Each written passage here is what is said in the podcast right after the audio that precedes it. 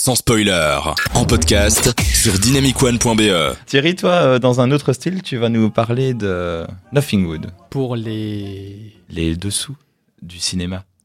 Ouh Boum Paf Pif Aïe Ah Pouah Donc ça, c'est ce que j'ai retenu de la bande-annonce d'un des derniers films de Salim Shahin. Hein, c'est la star du cinéma afghan qu'on appelle aussi le Nothing Wood et je vous expliquerai pourquoi. Donc si vous aimez le cinéma de série Z, hein, foncez découvrir euh, son dernier film euh, Shekar euh, sur YouTube.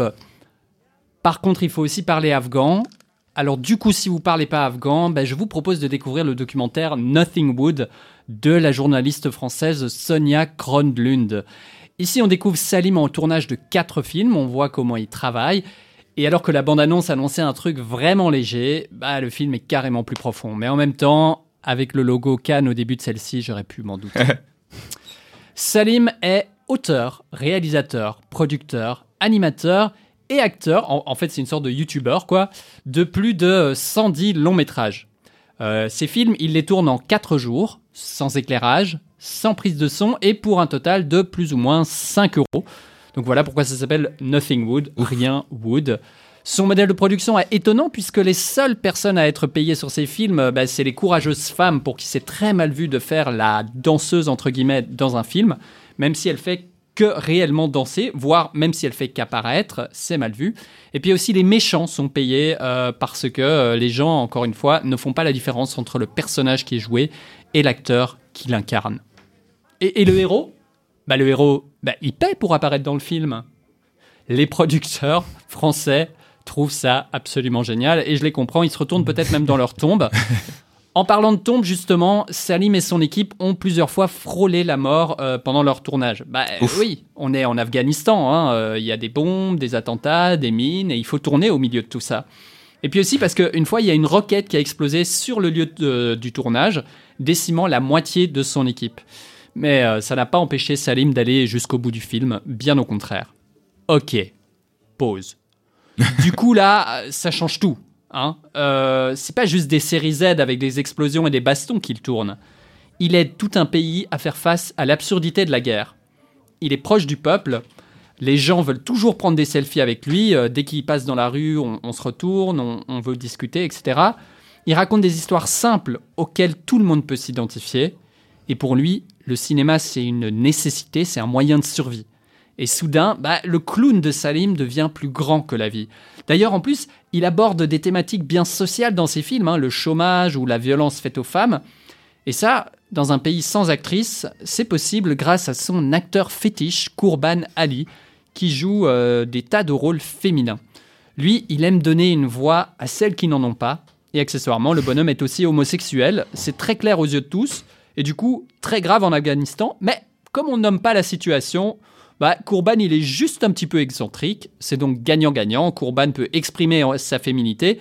Et les hommes, parce qu'il n'y a que des hommes qui vont au cinéma, peuvent regarder des films avec des personnages féminins. Pour finir, euh, Kourban permet à Salim de raconter des passages autobiographiques de sa vie, hein, notamment en incarnant sa mère, pour qui c'était la pire chose que son fils soit perverti par le cinéma. Heureusement, ces phases profondes sont complétées par des danses bollywoodiennes et des boum, paf, pif, aïe, ra, boum, pour nous faire oublier toute cette profondeur. À peine exagéré les pouf paf et tout dans, dans ce genre de cinéma-là. Je suis même pas sûr qu'on puisse parler d'exagération, je crois que c'est plutôt le contraire.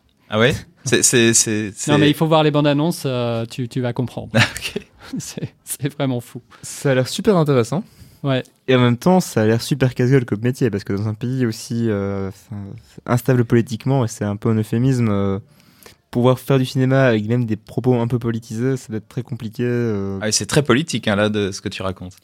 Bah, je vous donne l'angle politique, mais si tu, si tu vois le film, euh, C'est aussi drôle à regarder. euh. je pense que c'est aussi drôle. euh, il- je me souviens d'un film où il jouait le, le vendeur de thé.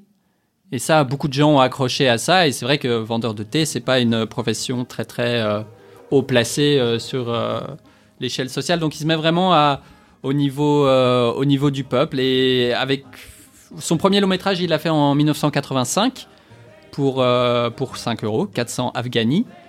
En 1992, il ouvre une première salle de cinéma et il monte sa société de production Mhm. dans une cave à la fin de la première guerre civile. Et puis en 95, il y a cette fameuse euh, roquette euh, tirée sur le lieu de tournage qui élimine la moitié de, de son équipe. Donc, du coup, c'est un making-of en fait, euh, presque. Un making-of de sa carrière.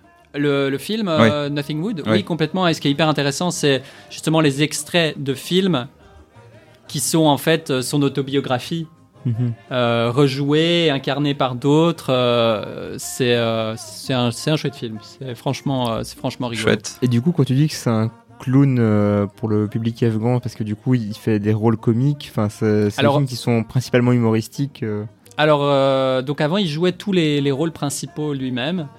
Euh, mais maintenant, maintenant, il fait plus ça. Mais il apparaît toujours dans ses films parce que euh, le, pu- le public l'adore, quoi.